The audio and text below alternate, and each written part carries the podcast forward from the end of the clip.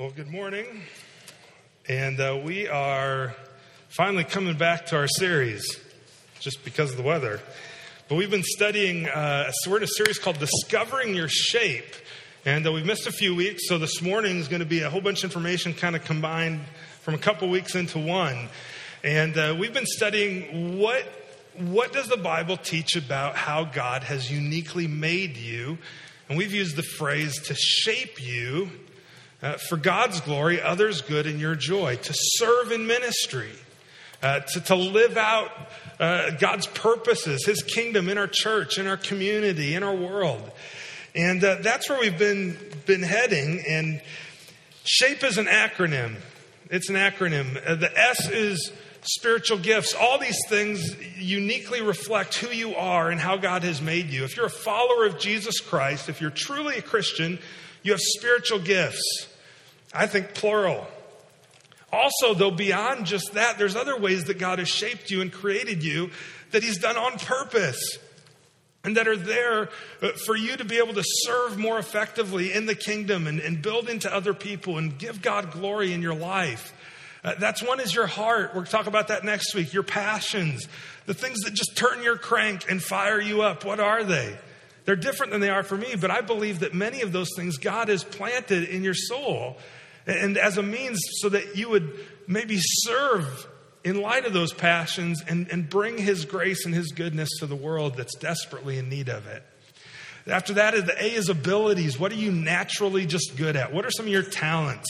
Some of you can, can jump and dunk a basketball on a 10 foot hoop. Some of you, like me, can do it on a Nerf hoop. Like, what are your natural abilities? What are you, what are you good at? What is, what is God enabled you to do naturally? What are your gifts and abilities? And then P is personality. We'll spend a week talking about the unique way God has shaped your personality, and we'll look at some of the unique personalities of people in Scripture. And then finally, your experiences, both good and bad. God's allowed you to go through certain things, uh, sometimes really hard and sometimes even bad things because of your own choices. But He would take those things, Romans tells us, and use them in the end for good if you would let Him those who are called according to his purpose.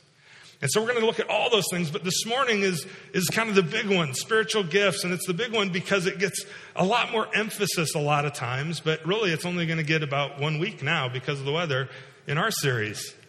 And so what we're going to do this morning is we're going to we're going to go through I'm going to show you the major passages of scripture, let you know where those are, where spiritual gifts are talked about, and then we're just going to plow through what I believe are the primary spiritual gifts that are spoken of in Scripture. And when you leave today, here's the goal. It's a little bit different than a normal Sunday morning. So the goal today when you leave is that you, you noticed you got a handout. It's like a lecture today. You didn't get an insert like just to take notes, right? You got a, you got a full on handout. Is that you would be equipped knowing what the different gifts are and that you would uh, be equipped to leave then, and we're going to provide an assessment for you online, or we have physical copies, but notice you don't have that with you now, so that you have to pay attention first before you start doing it. That you would help, that might help you figure out what some of your spiritual gifts are. So, with that, it's a whole bunch today, so you can pray for me, and uh, let's actually do that together now, shall we? Father, thank you for Jesus. Uh, thank you for uh, his life. And, and, truly, Father, when we talk about uh, living a life and, and living out a spirit filled life, one where we're using our spiritual gifts empowered by the Holy Spirit in the way we live, um, if we really want to look at how that's done, we simply look at Jesus. No one else lived the spirit filled, spirit empowered life to a greater degree than he did. He lived it perfectly. He was without sin. The Spirit worked uh, powerfully through Jesus' humanity. And uh, so help us keep our eyes on Him and, and, remember that as we study these things, it's not about the gifts, it's about the giver. It, it's, it's, Father, it's about you, it's about Jesus, it's about your Spirit, it's about your kingdom. And uh, you give us these gifts because you're a good dad who loves us. And uh, you want to see us live out your kingdom and your priorities on this earth. They're tools given to us to live. Um, Holy Spirit, I pray that as I, I, teach about these things, that you would um, use me and speak to me and through me, and that uh, we would leave encouraged.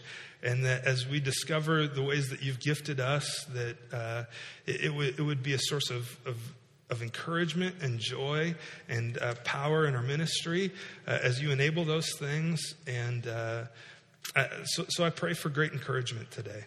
I pray for those also who maybe uh, haven't become a Christian and yet don't yet have spiritual gifts, that maybe today they would decide to trust Jesus and turn from their sin and become a Christian and uh, receive gifts from you as well. Father, we love you. We look forward to a good day. And I pray all this in Jesus' name. Amen. Hey, Bryce, would you be able to turn these chancel lights back on? I could see my notes a little better today. That'd be helpful. If there's some markings on those sliders up there on the wall. Are they on? Really? They're all burnt out then. Or else something. Ooh. I don't know. Okay, maybe I'm just going blind. That's possible too. So, spiritual gifts, we've talked about this. What are they? So, we're going to start just with a definition. Now, normally, if you're a guest with us this morning, this is, like I said, this is not a typical morning. This isn't even a typical series. Normally, we take a book of the Bible and we just plow our way through it. Uh, but this time, we're looking at different pieces of Scripture and looking at a truth of God's Word as it relates to our Christian life and how we would live. And uh, specifically, then, this morning, spiritual gifts. We've defined them this way. And uh, not all of this is going to be on the screen because you have basically a, there we go. Thank you. You basically have a, a small textbook in front of you, right? So here's, here's the definition of spiritual gifts they're a set of God given and spirit empowered spiritual abilities given to every believer according to God's grace to help them fulfill their God given personal purpose as part of the body.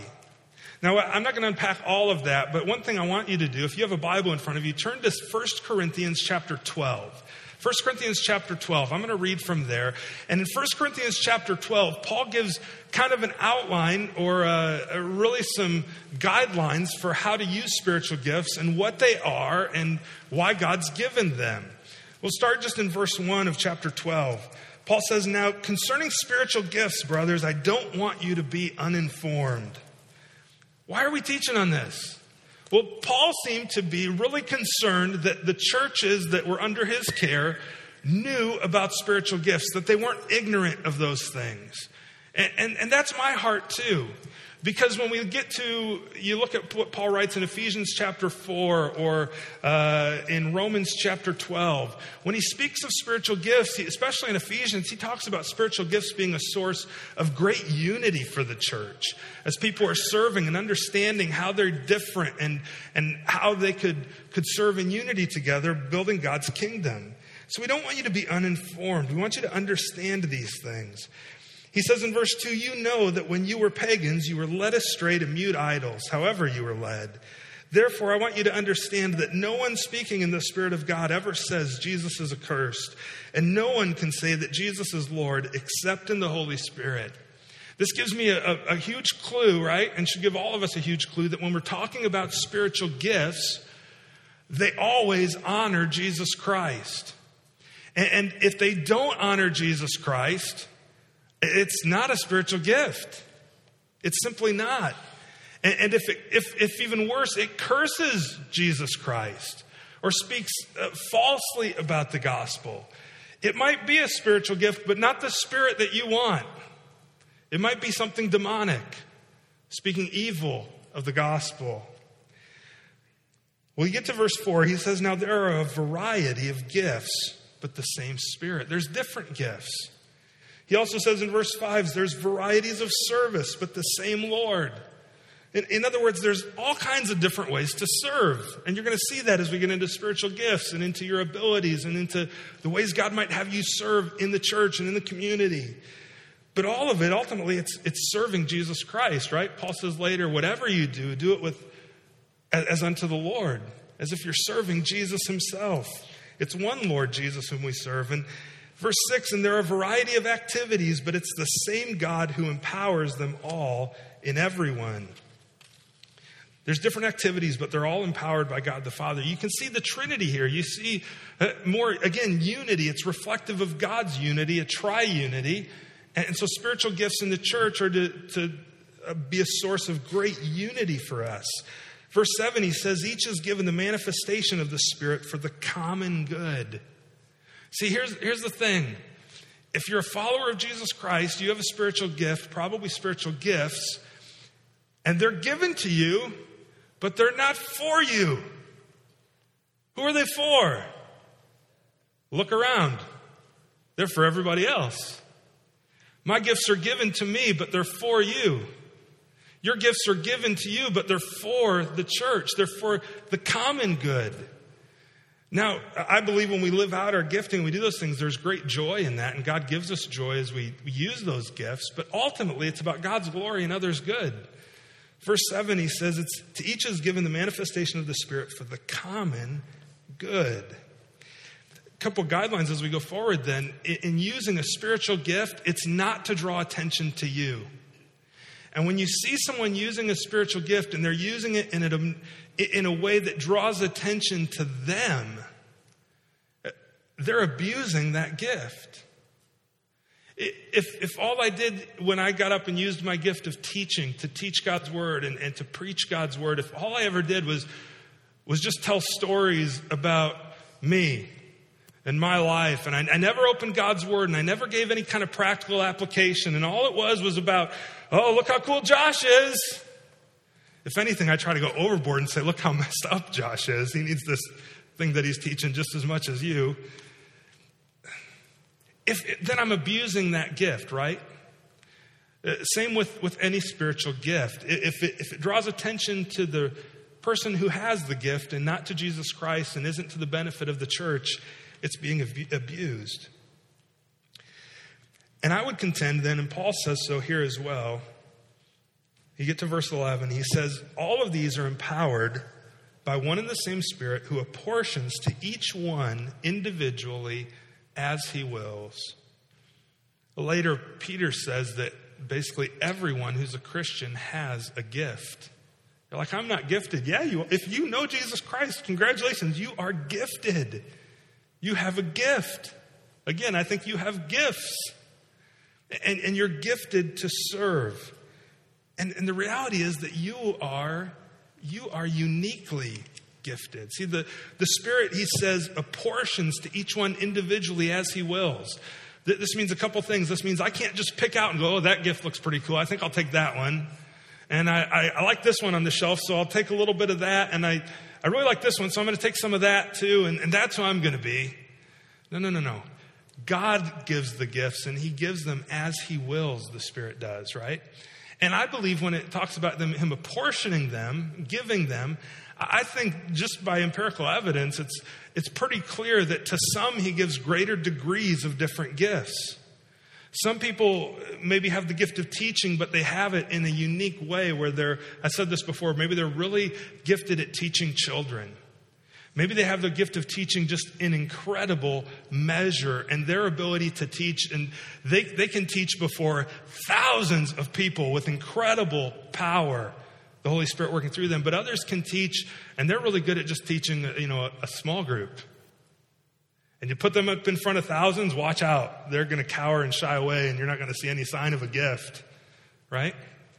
I, I believe we have different gifts. We have them in unique ways.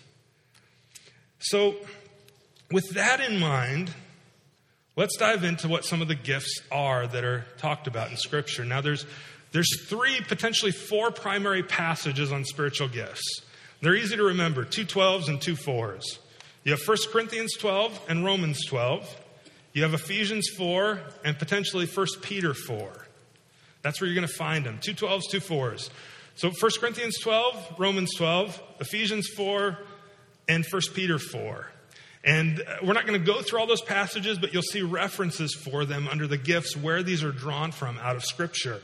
Now, when we go through these gifts, you need to understand a couple things. They're listed not in order of importance or even in order of where they find, we find them in Scripture. They're, they're listed in alphabetical order. I just thought that'd be an easy way to list them so that nobody can say, see, you're really emphasizing this gift or you're really de emphasizing this gift. No, they're just in alphabetical order. The other thing, though, is that I believe there are some gifts. Uh, there's, there's views on what are called the sign gifts in Scripture, right?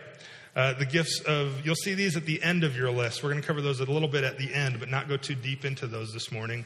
This is like the gift of tongues, the gift of interpretation, gift of miracles, gift of healing. Um, there's kind of two major camps with these, and you might fall into one of these too. Uh, one side would be the camp of what's called cessationism, not cessational, but a cessationist, and that means that these gifts have ceased. They, they, they no longer function. Uh, they ended their usefulness and their use at the end of the apostolic age. After the last apostle, after John passed away, those gifts were just kind of, they were useful to, to authenticate the gospel in the New Testament, but there's really no use for them today. The, the problem with that view, the understanding of that view, I mean, comes from Scripture, but my problem with that view of saying they've totally ceased is that the Bible doesn't say they've totally ceased. It doesn't, the, the text doesn't, if that's going to be, where is it written, right? That's our authority. I, I don't see in the text anywhere where it says, oh, by the way, Paul doesn't say, you know, after John dies, all of these gifts don't count anymore. Now, the other side of the spectrum is uh, a, a, theology known as um, being charismatic, right? Sometimes it's called Pentecostalism because it's referred back to the, the Pentecostal movement and, and or, or Pentecost in Acts chapter 2. And they would view the sign gifts as fully normative, fully functional. Some would even say that uh, wrongly, uh, because the Bible doesn't teach this, but that in order to really be a Christian, you have to demonstrate a certain sign gift, like speaking in tongues or whatever that might be. Uh, but I think they, they draw that conclusion because nowhere in the Bible does it say that these gifts stopped. I kind of hedge the middle. And, and, I would say that these sign gifts, I, I, I have a hard time saying that they've ceased. I have a hard time looking at the way that we see them used sometimes in certain churches today, and I look at the way they're used and I go, that doesn't line up with any way that they were used in Scripture. Uh, they're not speaking in tongues, they're speaking gibberish. Tongues was a known language to people in that day. That, You know, all these different things. And, and so I would say that these gifts, and you hear stories though from places like India or other places where there's incredible darkness in the world, where, where some of these gifts are active. And, and so while I would say I don't think they've ceased, I would say they're not normative, they're not the norm.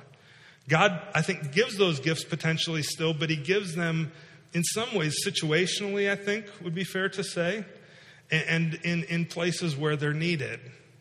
I don't think it's something that we should focus our efforts on. In fact, Paul says, uh, you, know, it's okay to desire gifts, but, but really you should have your focus instead on not gifts, but the fruit of the Spirit, on love. And, and love is the greater way. So, all that to say, that was kind of a really rambling thing I wasn't planning on saying, but those non normative, what I would call them, sign gifts, are at the end of your list. So we're not going to emphasize a lot of those, and those aren't on the assessment that you get, simply because a lot of times those gifts, I believe, they're not normative, and, and, they cause a great distraction and can cause a source of disunity in the church. When Paul says the reason we're given gifts is for unity, right? So with that in mind, we're going to start with A. Sound good? Everybody with me? All right, somebody is over there. A, administration. And if I got them out of alphabetical order, then I'm sorry. I know there are some typos here, so forgive me on that, but hopefully at least I got my alphabet right. We'll find out. Administration. Uh, this gift is found in 1 Corinthians chapter 12. Uh, 1 Corinthians chapter 12, we read through the first 11 verses, but the second half of chapter 12, Paul actually lays out a handful of gifts, and one of those is the gift of administration in verse 28. He says he's appointed to the church uh, apostles, prophets, teachers, and he talks about administrating and that being a gift that people have in the church. So here's, here's what that is. Maybe you have this gift. The gift of administration is the special ability that God gives to certain members of the body of Christ to understand clearly the immediate and long range goals of a particular unit of the body of Christ and to devise and execute effective plans. Sounds like an administrator wrote this, doesn't it? It's really long and wordy and specific. Including organizing resources and people for the accomplishing of those goals.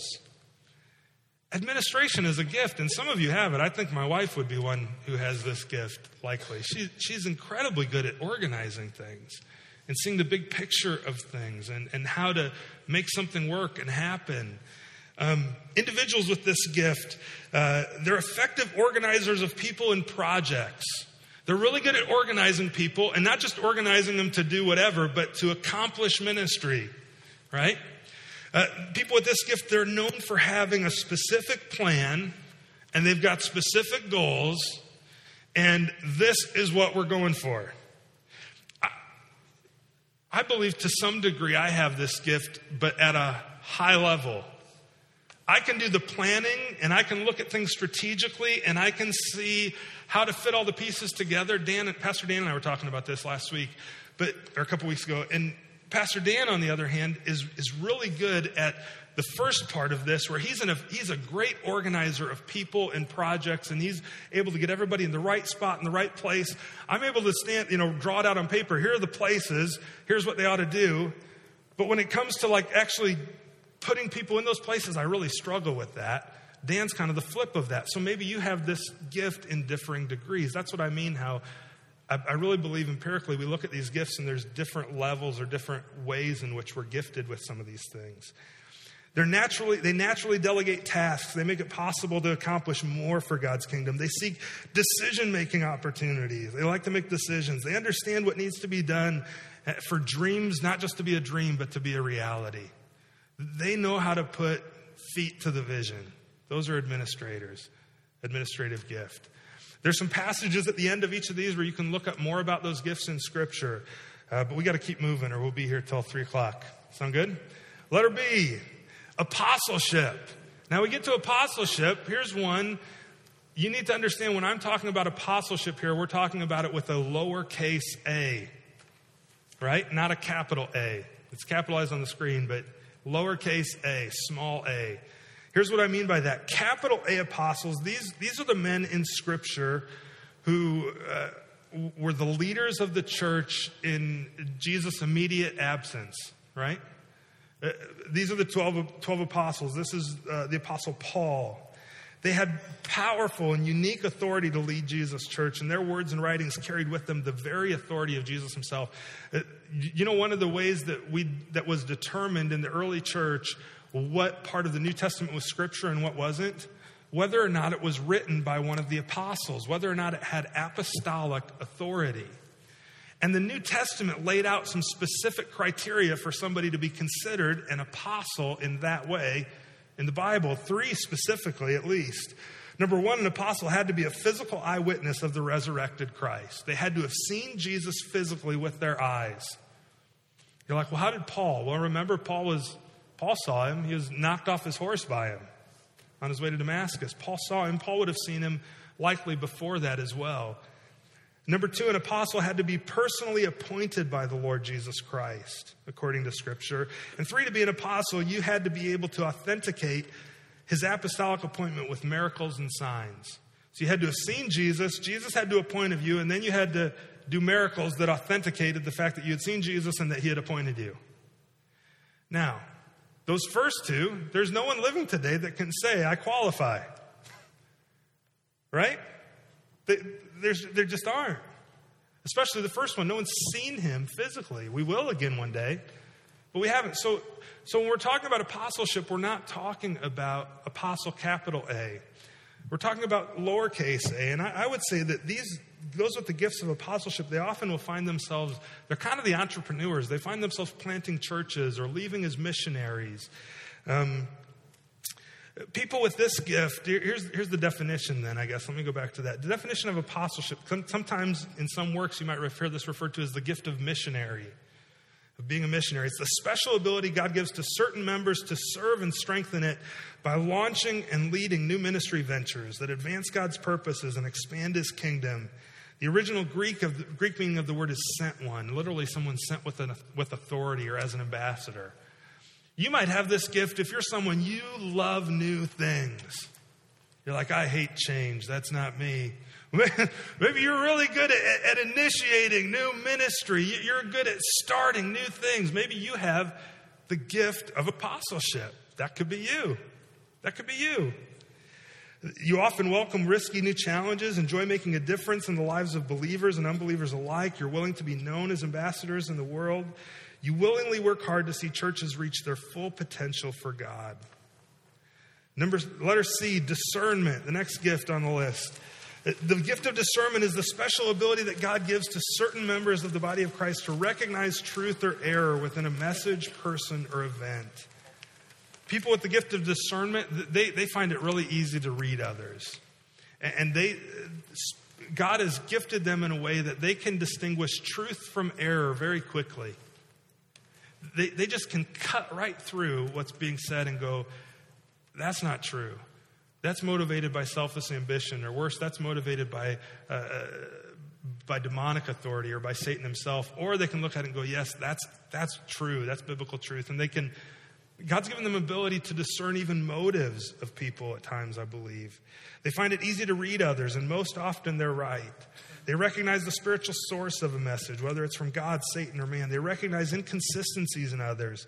They easily identify people's true motives and agendas. They perceive when the truth is twisted or communicated with error. Now, if you have the gift of discernment and you're not growing in grace and in humility, guess what you may also have? A really critical spirit if you're not careful, right? So if you've got this gift, grow in God's grace, be humble. D, encouragement. Sometimes this is called exhortation or even sometimes counseling in some uh, gift assessments as you read them. The gift of encouragement, you find this in Romans chapter 12, verse 8, is sometimes called exhortation or counseling. It's the special ability that God gives to certain members of the body of Christ to help others live God centered lives by ministering to them words of comfort, consolation, encouragement, counsel in such a way that they're helped or healed. Uh, people with the gift of encouragement, uh, they love to find people who are down or discouraged and encourage them, right? If you have the gift of encouragement, chances are when somebody's down or somebody's uh, going through suffering, whatever, a lot of times you're one of the people they seek out. Why? Because for whatever reason, the, the Spirit works in you in such a way to lift them up, to build them up, to encourage them, to comfort them. Sometimes, though, they get a surprise because your exhortation is actually to challenge them to grow to be more like Christ and, and maybe to turn from their sin. And that encouragement is all toward Christ like living. Uh, Romans 12, 8, you can read about that. Letter E, evangelism. You can find this in Ephesians chapter 4. Uh, the gift of evangelism is a special ability that God gives to certain members of the body to share the gospel with non believers in such a way that they repent and become followers of Jesus. Now, let me stop here for a second because we go through these gifts, and I realize, well, encouragement, I'm supposed to encourage people. Uh, some, see, there's, there's a gift of encouragement, but there's also just the role of being a Christian, and you're to be an encourager of other believers. There's the gift of discernment where uh, you, you have a special ability, a spirit given ability to discern in a supernatural way, I believe, with the Spirit's help between truth and error. But at the same time, Paul tells us that all of us are to discern the Spirit and to evaluate things, whether it's true or not, according to God's Word. So just because you don't have some of these gifts doesn't mean that you're exempt from having to do those things. I mean, no one would say, I don't have the gift of encouragement, so I don't want to encourage people. Well, no, you need to encourage people. No one would say, I don't have the gift of discernment, so it doesn't matter to me if they're teaching truth or, or, or falsehood. No, it does, because Paul said you're to discern. You may not have the gift, but you still have to do those things. No one would argue that, right? And yet we get to this gift, and people go, I don't have the gift of evangelism, so count me out. Somehow we give ourselves a pass on this gift. And we say, I don't have the gift of evangelism, so I don't, I don't have to share my faith. No, you do. But the reality is, some are gifted in a unique way to share their faith in an incredibly natural way that sees remarkable fruit. Billy Graham would be a great example of this, right? Really obvious one. I, think uh, Tom Spiker would probably be an example of this. I'd be I'd be shocked if he didn't have the gift of evangelism and the ways that, that he's able to encourage and share the gospel with people. Um, but maybe you have that gift to where you really look for intentional ways to build relational bridges with non believers. You sense when a person is open to hear the gospel. You've seen many people come to faith in Christ.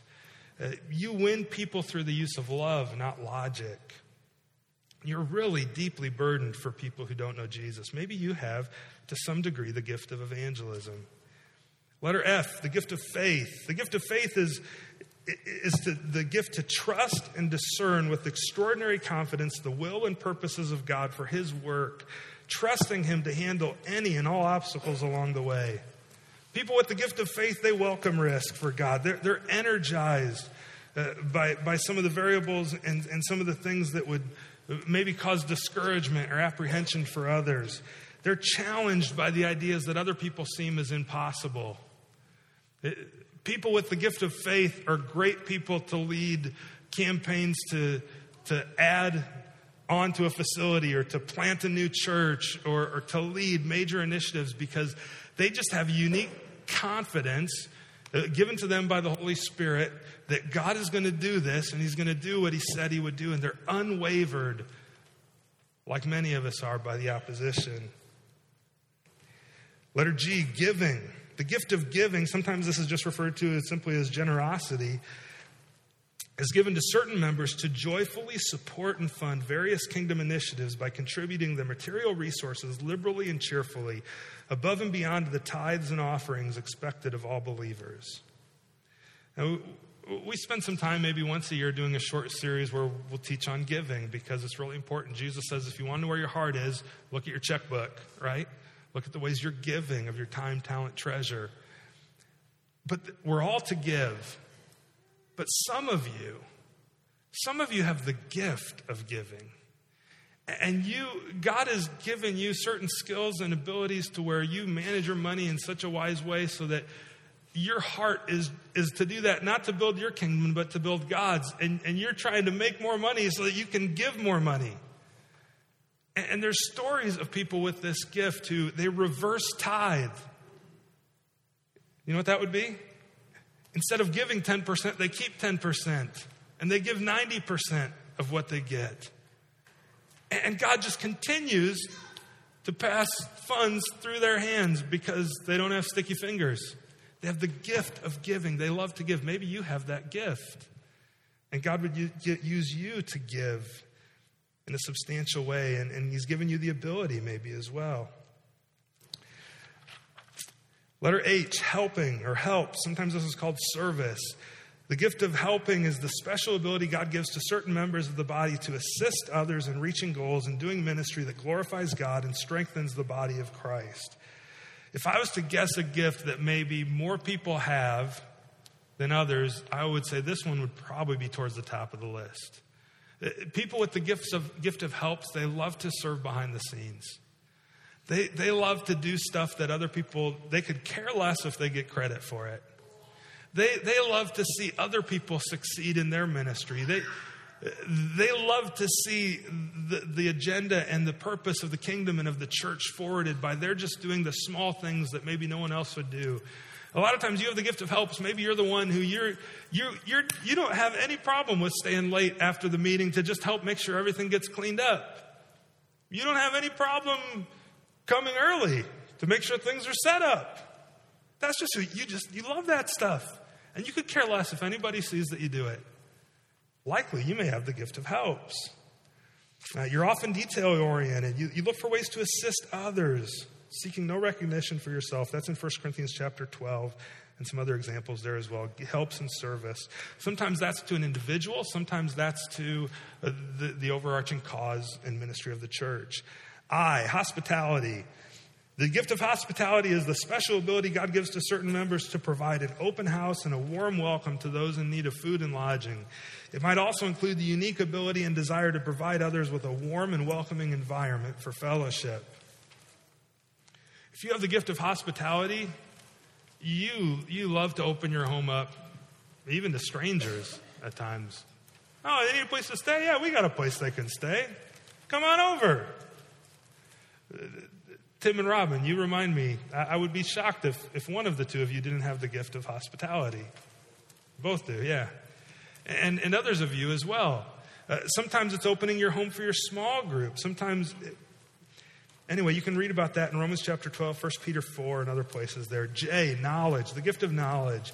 The gift of knowledge is the special ability that God gives to certain members of the body of Christ to discover, accumulate, analyze, clarify information and ideas which are pertinent to the strengthening and well being of the body.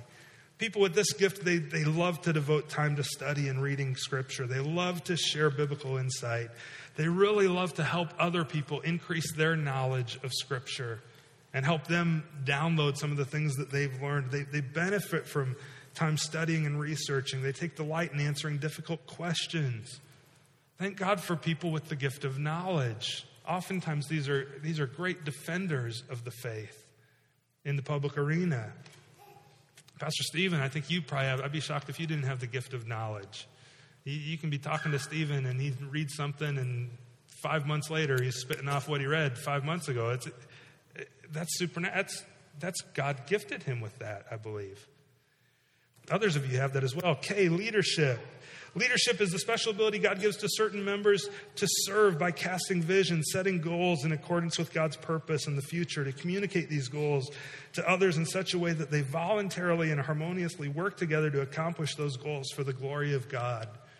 Now, if you think you have the gift of leadership and no one's following you, you're, I think John Maxwell says you're just out for a walk. Right? essential if you have the gift of leadership people are, are going to follow you. They're going to they're to follow your lead. They exhibit a tendency towards huge visions and the ability to inspire others to work toward accomplishing those visions. And some again this is different degrees to which people have this gift. Uh, they're naturally drawn into leadership roles. They find it easy to motivate people uh, they naturally grasp the big picture. They're able to let go of responsibility and delegate it to others who are qualified. Uh, L, mercy. The gift of mercy God gives to certain members of the body to feel genuine empathy and compassion for individuals who suffer physically, emotionally, spiritually, relationally. Their actions are characterized by love, care, compassion, and kindness toward others, which reflects Christ's love and helps alleviate their suffering. People with the gift of mercy, they demonstrate God's long suffering kindness in, in unique and powerful ways they have the ability just to, to come alongside with somebody with the with the gift of encouragement. Sometimes these are married together in a lot of ways, I think. But encouragement can lift somebody up, kind of, hey, keep going, press on. The gift of mercy just comes and sits with them there and says, yeah, this is hard. I love you. It's going to be okay. And I'll stay here with you as long as you need. The gift of mercy is, is, is different than encouragement in that way. It, it, it's patient. They're drawn toward opportunities uh, to practically meet the needs of others. They devote significant time, a lot of times, in prayer for the needs of others. People with the gift of mercy are usually shelling out the most prayer requests. Oh, I know this people, this person suffering, this family needs this, that person needs this. A lot of times, you know, identify somebody with the gift of mercy, Pay attention who's sharing the most prayer requests in your 110 group. Not always, but that might be an indicator. Romans chapter 12 is where that's at, Another and other places as well. M, pastoring or shepherding. We're not talking about the office of pastor, we're talking about the gift of pastor or of shepherding. You don't have to be a pastor to have this gift. And in fact, I, I believe there are many pastors who, who don't have this gift. And they account for that by bringing others alongside them that do.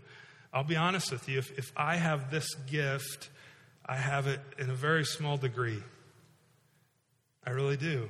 It, it, it's, it's something I have to do, right? It's part of my responsibility as a pastor and as a Christian, but in terms of my gifting to just supernaturally do this, I, I struggle with it. The gift of pastoring is this pastoring or shepherding, oftentimes it's called, is a special ability that God gives to certain members to assume long term personal responsibility for a group of believers, equipping them to live Christ centered lives. They're driven to help others reach their full potential in Christ. They enjoy serving others and look for opportunities to do this. They're good at, at, developing personal relationships with a small number of people. They have a propensity towards meeting the needs of others, willingly giving your time to help them with spiritual issues. They believe that people take precedence over projects. Ephesians chapter 4 talks about this gift in this office as well. Um, I, I think a lot of times people with the gift of pastoring or shepherding will often have that married with the gift of, of mercy or with encouragement. And there's something uh, about that. Those gifts just seem to often show up together in places. The, uh, letter N, the gift of teaching. The gift of teaching is the special ability that God gives to certain members of the body of Christ to communicate sound biblical doctrine in relevant and easily understandable ways, empowering people to gain a sound and mature spiritual education. Uh, people with this gift, they're given to hours in the study of Scripture so that they could best apply its principles and truth. They enjoy making the Bible clear and understandable to others. Uh, they're good at helping others learn to study the Bible. Uh, they recognize varieties of, a variety of ways to communicate God's truth, uh, in, in, the same truth in, in multiple ways. Letter O, the gift of wisdom.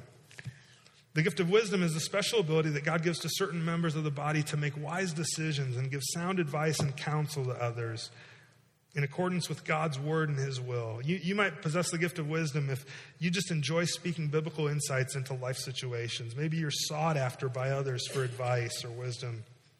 You, you enjoy counseling others. You're known for making the right decision, the wise decision, consistently, way more often than not.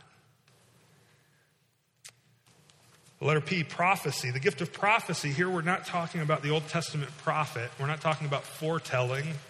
There is some who would lump the gift of prophecy in with, you know, these non-normative gifts and they see it as, um, you know, they, they see the future and they tell it and it, I don't know. I don't, I don't know that that's, I think God can do that. I don't think that's a, a gift maybe to aspire to. I don't know if I want it anyway, because the moment I'm wrong, guess what that means? Then, like the Old Testament prophets, y'all get to throw rocks at me. Yeah, no thanks. But the gift of prophecy, I don't, not foretelling, but forthtelling, proclaiming the proclamation of God's word, of God's truth. Sometimes this will be referred to uh, as the gift of preaching. It's a special ability that God gives to certain members of the body to proclaim messages of biblical truth from God, specifically from His Word, that comfort, encourage, guide, warn, reveal sin in a way that, that leads to repentance and spiritual growth. The original Greek meaning of this word is to speak forth or to shine forth the truth. Again, these gifts, uh, they exalt Jesus. If somebody gives a prophecy and it's not anything in line with Scripture, it isn't prophecy. It's not the gift of prophecy, it's a counterfeit, right? The proclamation of God's truth. They're known for publicly communicating God's word in a variety of means. They, they love to share strong biblical convictions with others. They view themselves as God's tool, ready to be used by the Holy Spirit in changing lives. They find it uh, easy to confront others' motives when they're not up to God's standards. And then after that, we get to some of the non normative gifts the gift of miracles, the gift of healing, the gift of tongues and interpretation. And uh, I'll be honest with you. Again, I don't think they've ceased. I have a hard time saying that they're as in effect as some Pentecostal or charismatic churches would, would teach. I, I just don't see that. And do I totally understand it? I don't. I'm learning. I'm trying to figure it out by God's grace. Um, so, so as a result, I don't want to focus on these, but I want you to be aware of them. And I, I, I believe from my study that, that, these sign gifts aren't necessarily gifts that, um, that we possess or that someone possesses, like the gift of teaching or the gift of, of knowledge or the gift of, of helps or of mercy. But I, again, this is, don't take this as, don't take this to the bank. I'm not going to die for this. This is just my opinion today. It might be different in another year after I study more, right? But, but I look at those gifts and I go, I, I think really they're not necessarily permanent gifts like the rest of the gifts, but they're situational in a certain sense. They're, they're given to authenticate the gospel. See, the purpose of spiritual gifts in, in, in, this, in the text, in the New Testament, within the church, they're to build up the church. Outside of the church, they're to authenticate the gospel. And so, by the way, I think that means if you have the gift of, of teaching or you have the gift of administration, you might go be an administrator somewhere in the community or whatever, using that spiritual gift as God's church scattered. And what you're doing when you're serving people outside of the church is you're authenticating the gospel in your life. You're authenticating the, the authenticating the claims of Jesus in you by, by living as a missionary before them. And then when you come and serve the church with that gift, you're building up the church. Well, these sign gifts, I believe, in the same way, they, they built up the church and, and they were signs to those outside of the church who haven't trusted Jesus that authenticated the gospel. So, so miracles that authenticated who Jesus was. Um, uh, gifts of healing that authenticated the message of the gospel. Not that somebody just had the gift and they could go, You're healed, you're healed, you're healed, you're healed, and knock them over on stage like you see on YouTube, right? Yeah, uh uh uh. I, I think it's situational, and ultimately, it's not in the power. These gifts don't reside in a person where, where I have the decision whether or not to employ this gift, but they're all up to God's discernment whether or not I'm going to allow you to have a gift of healing to, to through your prayer heal someone or to through uh, your witness perform a miracle. It's, it's not you, it's God choosing at His own time sovereignly when to put that gift into practice. Or, or, to speak in tongues. The gift of tongues was, was known languages where all the people were in Jerusalem and, and, and they were there and they spoke different languages. And to authenticate the gospel and what was happening, these guys who had never spoken in, in, in Persian or in Italian or in Spanish or whatever all the other languages there were of that day in Jerusalem, all of a sudden they've never studied them before. They didn't know them. They're speaking them. Como estás? That's, that's as much tongues as I can do. Right? But, but they could, they, they could they just, God, for that moment in that time, gave them that gift to perform it to authenticate the gospel. I believe that's how these sign gifts work. I don't think they're things that we hold and that we can just use at our own will. Again, we can differ on that, in opinion, that's, that's where I'm at now.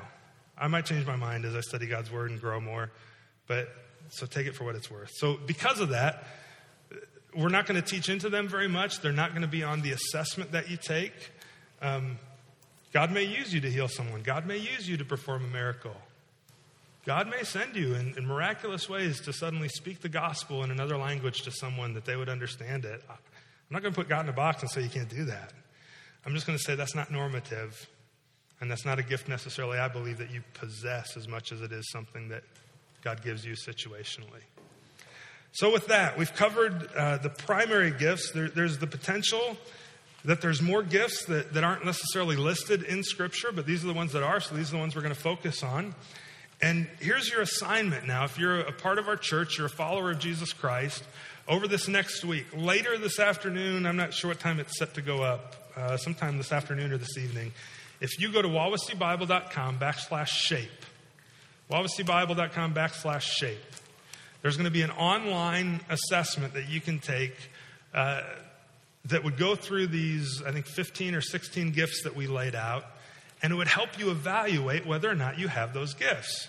Now, when you do that, by the way, if you don't have internet access and you're like, I'm not getting on the computer to do that, we'll have copies for you at the Connect desk when you leave, blue ones. But if you can get on the internet and do it, save these for the people who can't, okay? So, when you do this, a couple things to keep in mind. Number one, it's a tool to help you. This isn't God's word. This isn't authoritative. If you take this and you come to me next week, I got the gift of teaching. I want to teach. Okay, okay, you might. No, this says so. Well, yeah, but you, I don't know. You might have answered it because you wanted to have the gift of teaching. That's the way you answer the questions. How about you get involved in ministry and the key is this is to help you identify them. Then you need to go. You'll notice you didn't get 110 homework this week. Go to your small group with that survey, with your assessment, and say, hey, here's what it spit out. Was I answering these honestly? What do you guys think?